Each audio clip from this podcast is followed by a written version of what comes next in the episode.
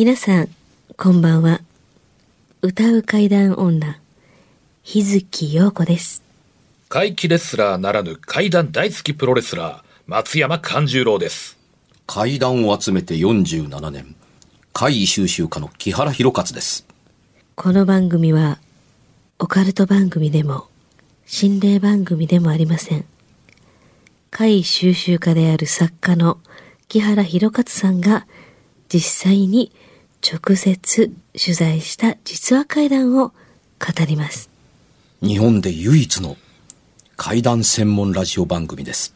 木原さんといえばあの今や伝説の実話怪談本、新耳袋シリーズの作者でもおなじみですよね。他にも、うずしお怪談やつくも怪談といったヒットシリーズも出版されてますよね。その木原さんによるこの世のものではない話、もののけの話、不可思議な話といった実話怪談を季節に関係なく毎週聞くことができるなんて、怪談マニアにとっては夢のような話ですよね。夢どころか悪夢よりも素晴らしいことですよ。それでは、あなたが最後まで無事にお聞きできることを祈ってます。怖い水曜日、存分に味わってください。なんと今週もですね、もうね、あの2週にわたって、はいえーゲストに来ていただいているミサップさん。はい皆さんもね、お名前覚えていただけたと思いますが。ポスト日月陽子と呼ばれている。4人になるかも。違うか。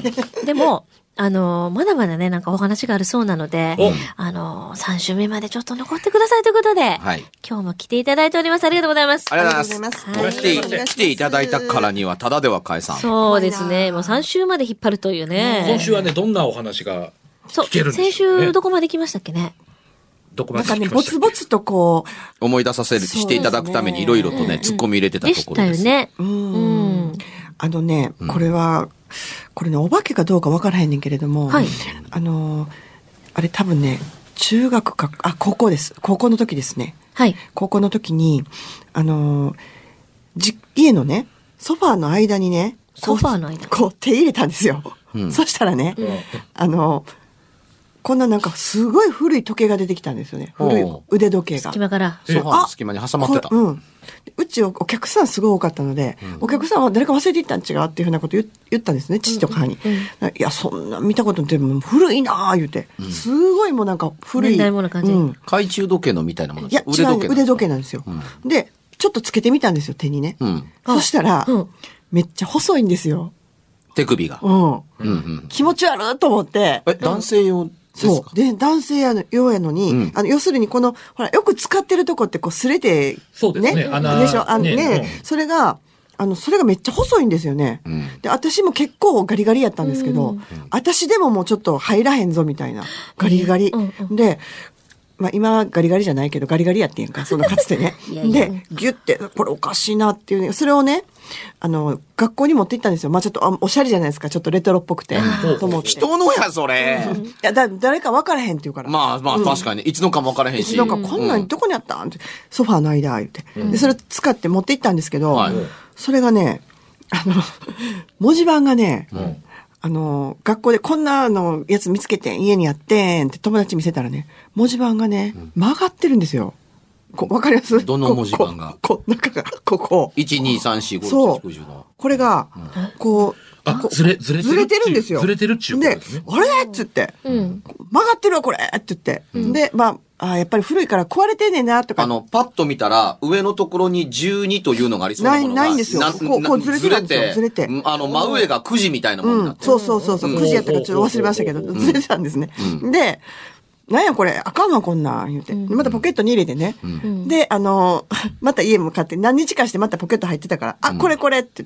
これさ、家にやってんけど、あの、曲がってんや。文字盤がずれてるそう、文字盤がずれてるからあかんわってパッて見たら戻ってんねんか。ギャー言って。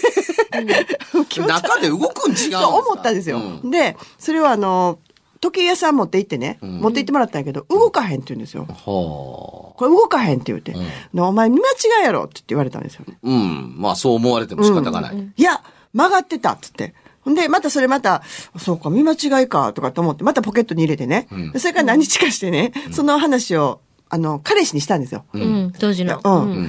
こんなことがあって、文字盤曲がっとってやんか、ってで、これ、あの、時計屋さん持って行って直してもらおう思ったら直っとってん、って。これ曲がりませんよ、って言われた、言って。ほんで、あのあそれもう、ミサップはあれやろ、って。寝ぼけとったんやろ、とかって言って。で、どれどれちょっと、ちょっと出してって、パッと出したら、また曲がってんねん。今度反対に。ほんで、ギャー言って、もう気持ち悪いから、もうこれ気持ち悪いから、これ嫌ーって、これ何言って。彼氏もおかしいと思うん。こんなん気持ち悪いやん、この時計それにって言って、ほんま気持ち悪いんですよ。なんかあの、あの、だから私だけが気持ち悪いと思ってないんですよね、きっと。気持ち悪いやんって言って、うん。こんなあかんでって言って、で、そこに剣道部の後輩がビューって来たからね、ちょっとちょっとちょっとこれあげるわ、言って。うん。あの、曲がってるけどすぐ治るから、言って。ええその方が怖いわ。それで終わったんですその、よね。それで終わったあれはあ何やげるミサップが怖いわ。細い人にしか入らないんでしょ？剣道部で。剣道部にあげてどうすんの？手首太いの使 って言にっ。て こう、剣道部やったからね、私。そういうことはありましたね。不思議でしょ？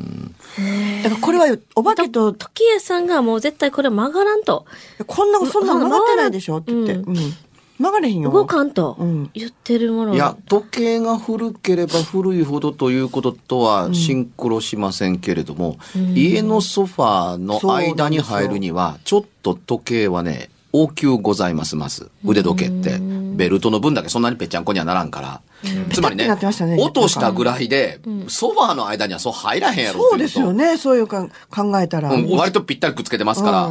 うんで、ソファーの間を全然掃除せえへん家はどないやねんというこここここ考え方も。あの、背もたれのところ。そ間ね。う。うん。言うたらもう押し、押し込みでもしない限りね、そうそうそうそんなね、うん。大体時計なんかやったら、後で落とさんかったっていうの来ますけどね。いや、でね、ね。あのね、うんソファーより古く、もし新品でソファーを買われていたのならば、ソファーより古い時計であるはずがないじゃないですか。あの、まあ、うんつけてきた人が、あの、昔の人なら、まあ話は別ですけど、ソファーが置かれてから、いつまでた、いつの頃からかわからないけれども、買ったソファーにいつの間にか誰かが腕時計を外して、背中の、あのね、えークッションと、背もたれとクッションの間に突っ込んだということがし、をしないと、まあまあ起こらないことですよね。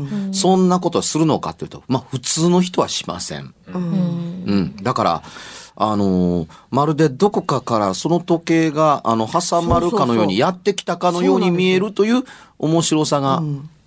ありますね。そこのね、家がね、ちょっとそこの部屋と、ソファーがあった部屋と、で私がたちが寝てた部屋とっていうのが、ちょっとこう、改築したところだったんですよね。そこがどうもね、よくそういうことが多かったんです、怪現象が。どんな？で、あの、私一人で寝るのが怖い弟と寝てたんですね、高校まで。はいはい。で、あの、こうベッドを並べて寝てたんですけど、二段ベッドをこう並べて寝てたんですけど、それがね、あの、ある時、母がね、弟がちょっとおねしょをするもので、うん。あの、母が起こしに行くんですよ、毎晩。あの、おし、おおしっこ。にね、い。いっぺん起きときって。うん。うん。起こしに来るんですけど、あの、トントントンと上がってきたんですね。で、ドドドドドって落ちたんですよ。うん。で、私、あ、落ちたと思って寝寝てたから来たが分かったからね。うんパッと起きたんですよ。んそしたら弟も起きたんですよ。うん今落ちたよな、つって、うん。登ってる途中でね。そうそうそう足滑らしてね。ママ落ちたんちゃう？って。ちょっと見に行こうって言って、カチャッと開けたら誰もおれんねやんか。ほんで二人でもうガクガク震えて、絶対今のおかしかったよなって言って、あの、怖いから、でもそこの階段通らんのと下下に行けないから、まあ、2回って大概そんなもそうんです。ですよね。でもその落ちた階、誰か知らない人が落ちた階段を行かないといけない。二、人で毛布をかぶって、あの、両親の寝てるとこまで行って、で、今、あの、上がってきて落ちて、誰かが落ちて、って二人で震えながらね、言ったことがありましたね。うん。そういう。で両親がそんなん聞いてへんって言うでしょ？うんそんなもん、もう寝ぼけとったんやろって言うけど、二人で聞いてるから、そういうことがありましたうんね。。それね、ほんまに落ちてたら、ご両親はその音聞いてます。そうですようね。ん。で、二人にしか聞こ聞こえなかったんだから、二人にしか聞こえない音だっああ、もうたんでしょう。そう聞いたらまた怖くなってきた。うん、だから、ねあの、いわゆる物理としての音ではなかったんだろうなと思います。あの、きそんなことはなかったと言いたいのではなくて、あったんでしょうけど、物理の音ではなかったんでしょうね。あのートントントントントンと登る音はまあよろしい。落ちる時の滑る、ドドドドドドドドドっていう音って、結構半端ない音と振動がありますから、うんそねそれをね、あのー目の当たりに感じてなければ、あの、まあ、単純に言うと、まあ、単なる音だけだったら、二人してガバッと来て、今落ちたよね。っていうふうにはならなかったので、それなりにね、あの、小さく体が、あの、階段の振動を受け取ってたんではないかなと思うんです。リアリティに感じたぐらいですから。ねうんうん。だからね、あの、落ちたんでしょうねって。で、ちょっと待った。2階に振動があるほどの音なのに、ほな1階の両親は、より階段に近い可能性があるのに、なんで起きなかったのかっていうのが、伝わっていない、わからないところが、階段やなと思います。ああ、なるほど。いや、あるんですよ。あの、僕子供の頃に、あの、日本優秀の社宅で、向こう側と JR が交差しているところの、広田の工場の真ん前に、あの、社宅があったんですよ。で、階段がね、あの、夜中に誰かが上り下りする、誰もおらへんのに、子供の頃怖がったんです。ところが中学校になって謎が解けたっていうふうに、その、一軒の家を作って、二階建てのね。で、階段を長めに作って、半分で割ってるんですよ。はあ、はあ、だから、うちの家の階段の半分は壁の向こうの半分でもあるっていうので、あのーあれはな、隣の家の人が上り下りする音なんやって。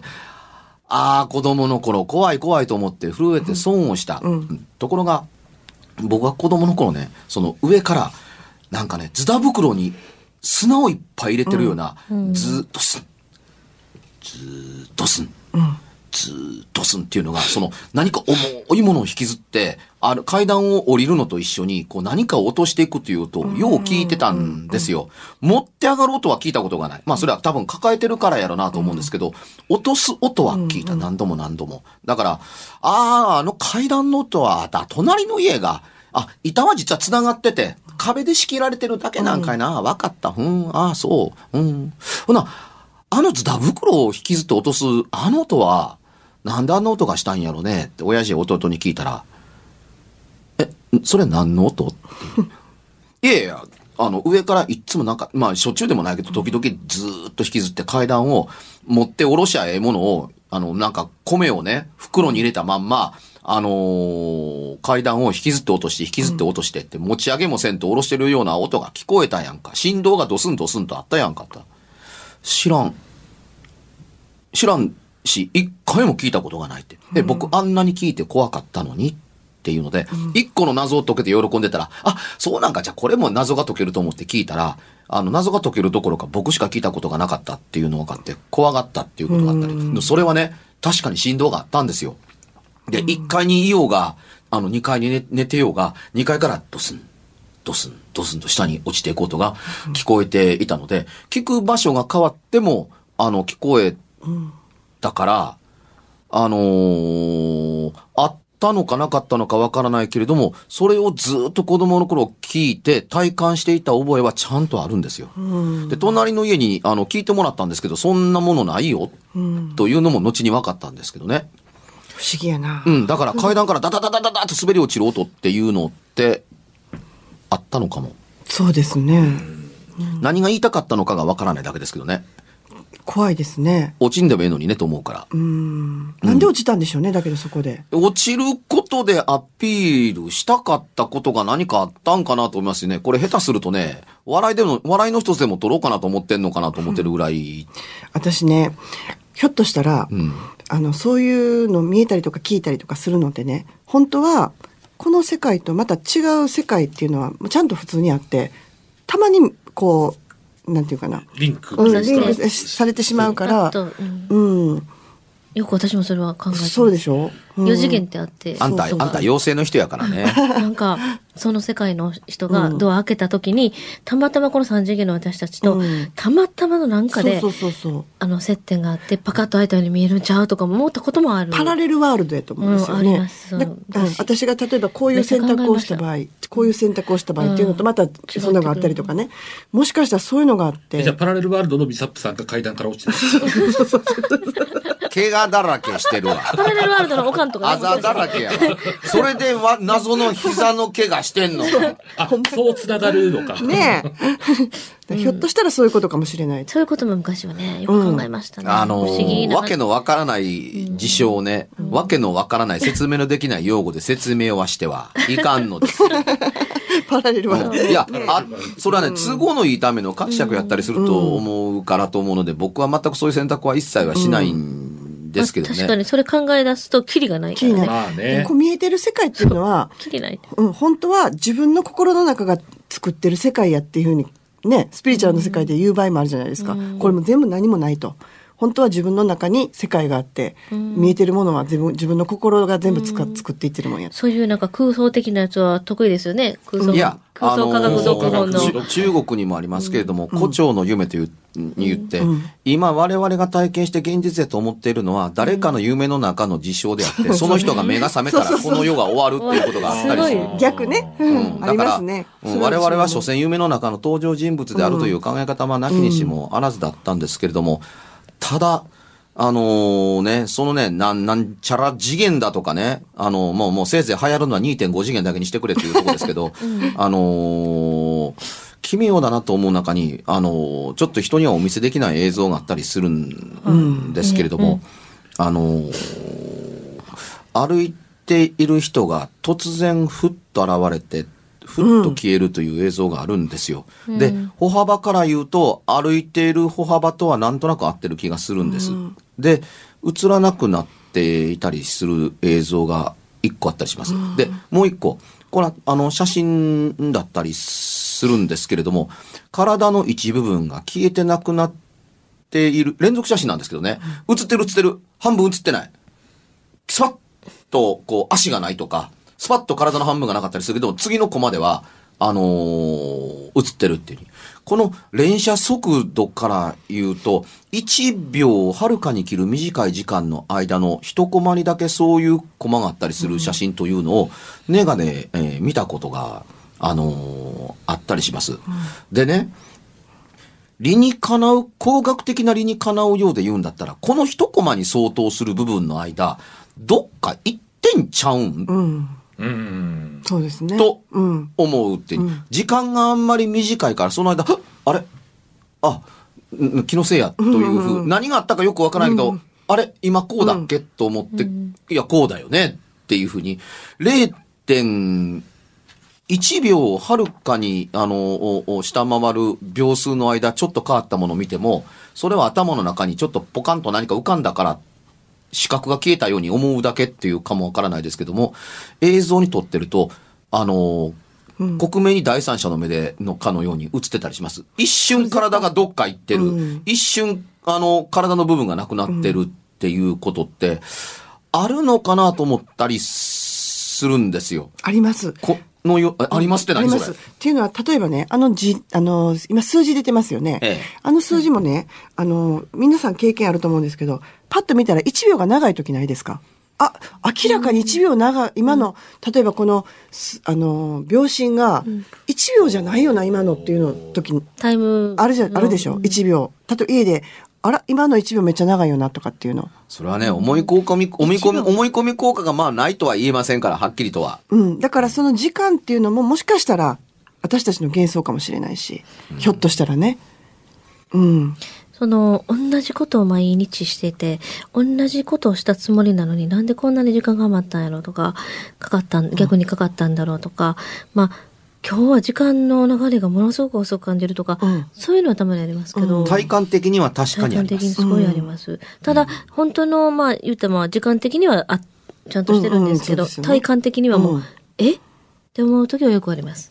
ね。うん時間もひょっとしたら幻想かもしれない。それはね、あの、時間は等しく動くものと考えて、変動するものがあるんだったら、心の作用の方が大きゅうございます。あの、驚くべき瞬間的にね、あの、働いたりだとか、体が動いたりして、普通だったらこんなの5分かかるところを30秒で体がバーッとやってしまったから、元に戻った時に、あれ？時間が進んでないと思っているだけだけども、進んだのは腕の方であって、ということが、まあ、ないとは言えないけれども、あの、時の方を普遍にしないと、物事ってうん。ちょっとややこしい。私たちは観測者なんで、うん、時が狂っているというよりは、観測者が狂っていることの方が、あの、我々の方が精度が低いので、うん。ですが、あの、どこかに人間は一瞬消えては現れてるっていうような、どこかに、によくわからないところに体が一瞬触れてなくなってて、あの、戻ってくるということが、目に見えなくて向こうに見えてるけれども、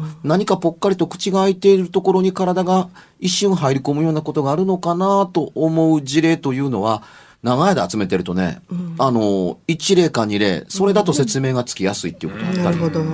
不思議ななんか感覚ってありますよね。あの、お母さん、あの、買い物行こうってね、うん、わかった。な、ちょっと私靴履いてるから、あの、ちょっと表で待っててって、うん、わかったって言うんで、こうね、あのーお母さん靴履いてる間、玄関の外出て、待ってて暮らせてお母さん出てけんから、お母さん、あのー早く行こうよってガチャッと開けたらお母さん正座して座ってて、すごい怒ってるって。え、どうしたんって。どうしたもこうしたもないよっていうに、一緒にお出かけしようって言ったでしょって。いや、だから私表で待ってたんやから、何言ってんの？今何時やと思ってるの？え？って、3時間か4時間経ってる。うん。自分は外出て、あの、お母さん待ってて、ほんの、あの、30秒かそこら経ってもお母さん出てけへんからと思って、怒って扉開けたら、お母さんが、娘が自分出かけていったら、どこにも出たらおらへんから、あれ？と思って帰ってきたらどっち見てやろう？と思って座ってずっと待ってたら、で、言われてみたら、さっき外出た時には、お日様が上だったのに、何やと思ってるのって怒られている窓から入ってくる、玄関に入ってくる日の光が夕日なんですよ。うん。自分は扉を開けて外に出たつもりやった。この扉を開けて玄関の一歩外出た間に4時間の時間が経ってるんだったらついつまは合う。うん。でも自分の体感としてみたら、しかも自分はずっと家の前、玄関の前にいたのにお母さんには見えなかった。開けてもおらへんし、探してもおらへんかった。いつになったら帰ってくんねやろ、あの子一人で勝手に行ってと思って玄関で待ってたら、だから、あの、靴を履いてる間に中と外とで4時間の時間差があったということはね、これは本に書きました。じれてる、じれたいんですよね。時間、空間っていうのは。うん。一歩考えたら怖いことですね。で、これを拡大解釈すると、人が消えてなくなって、やがてどこかからか帰ってくるという神隠しというのは、どのようなことが起こっているのかというのは、この部類に属してはいないのかというところに触れているものもあるのかも、と思ったりするところがあったりします。へえ、面白い。よく手に入る話ではないんですけれども、たまにこのような話に出会います。だから神隠しに合ってる側の視点というかですよね。だからねうん、知らない間に時間が経過してと。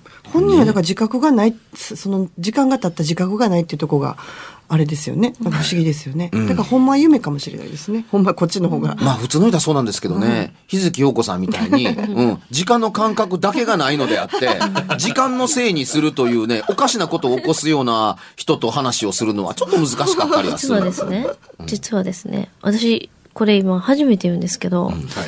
去年末にね、巻き込み事故に、追突事故に巻き込まれたんですよ。車あららら。はい。私が乗ってる車が前の人に追突したということなんですが他も掘っ、たのね。そうですね。あの、その日ね、3人である買い出しで行こうってなったんですよ。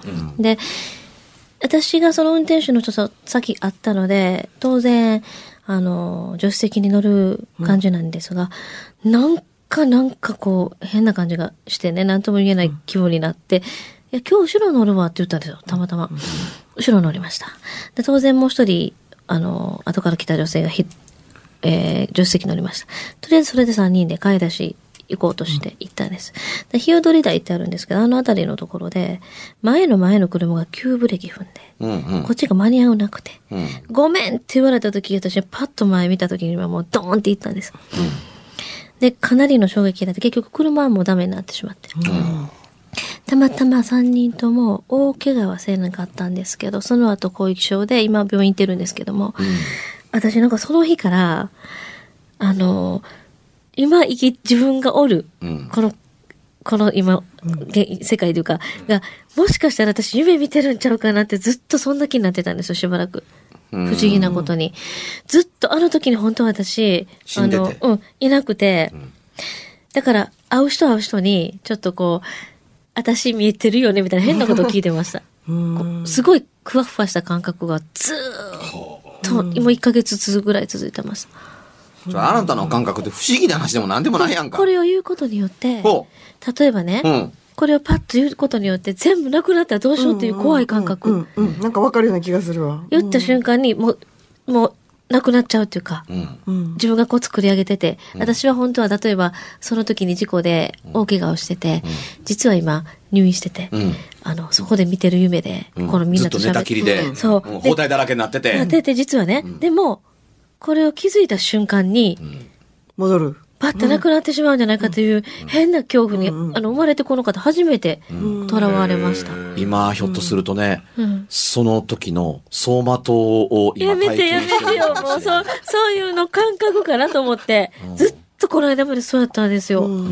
気持ち悪い感じだったんです。こう、変な恐怖がね、自分の中でずっとあったんです。これ、例えばこれ喋ってて、こうやって今言った瞬間に、例えば、ひあのー、木原さんとか、もう、かんちゃんやみさぽも全部パッと消えてしまって、とか。それ黙ってたのに、僕がたまたま目が覚めたら消えてなくなる夢かもわからないって言われたからびっくりしたでしょ、そしたら。今で、ええーと思ってシ、ンクロや。シンクロしてこれ、も一緒にね。でもこれ今言うことで、これを自分からこう取り除こうと思って、ちょうどそのキーワードがあったから、ずっとそんな感覚やったんです。まあ、とりあえず、あの、初めての、あの、ゲストらしいゲストに来ていただきました。そうですよありがとうございました。ありがとうございました思い出したら、ぜひ来てください。いろいろね、また、はい、また聞きたいと思いますんで。ありがとうございます。はい、えー、3週にわたってゲストは、えー、ピアニストであります。そしてね、あの、アレンジャーでもあります。いろんなマルチなね、えー、ことができる女性の、で、私のお友達でもありました。えー、あります。えー、岡本美沙さんでした。ありがとうございました。ありがとうございました番組では1回216円でダウンロードできる別冊怪談ラジオを販売しております。ちょっと普通の地上波のラジオでは放送できない僕の体験を、あの、語っています。二度と本の形でまとめるつもりのない話が入っていますので、ぜひお聞きになってくださればと。どうやったら帰るの？詳しくは、ラジオ関西の怪談ラジオのホームページをご覧になって、ぜひともお買い求めいただければと思います。今夜はいかがでしたでしょうか？何もなければいいんですが。え？ちょっと、あなたの城、誰ですか？番組では、お便りや感想のほか、あなたが体験した怖い話や、あなたが聞いた身近な人の不思議な体験、また、怖い写真や、曰く因縁のあるものなどもお待ちしています。メールの宛先は、階段アットマーク jocr.jp k-a-i-d-a-n アットマーク jocr.jp ファックスは078-361-0005 078-361-0005おはがきは郵便番号650-8580ラジオ関西階段ラジオ怖い水曜日まで。ぜひ、本物の怖い話を私に教えてください。お相手は、歌う階段女、日月陽子と、怪談大好きプロレスラー、松山勘十郎と、そして階段を集めて47年、木原博一でした。それではまた来週、お耳にかかりましょう。この一週間、あなたが無事でありますように。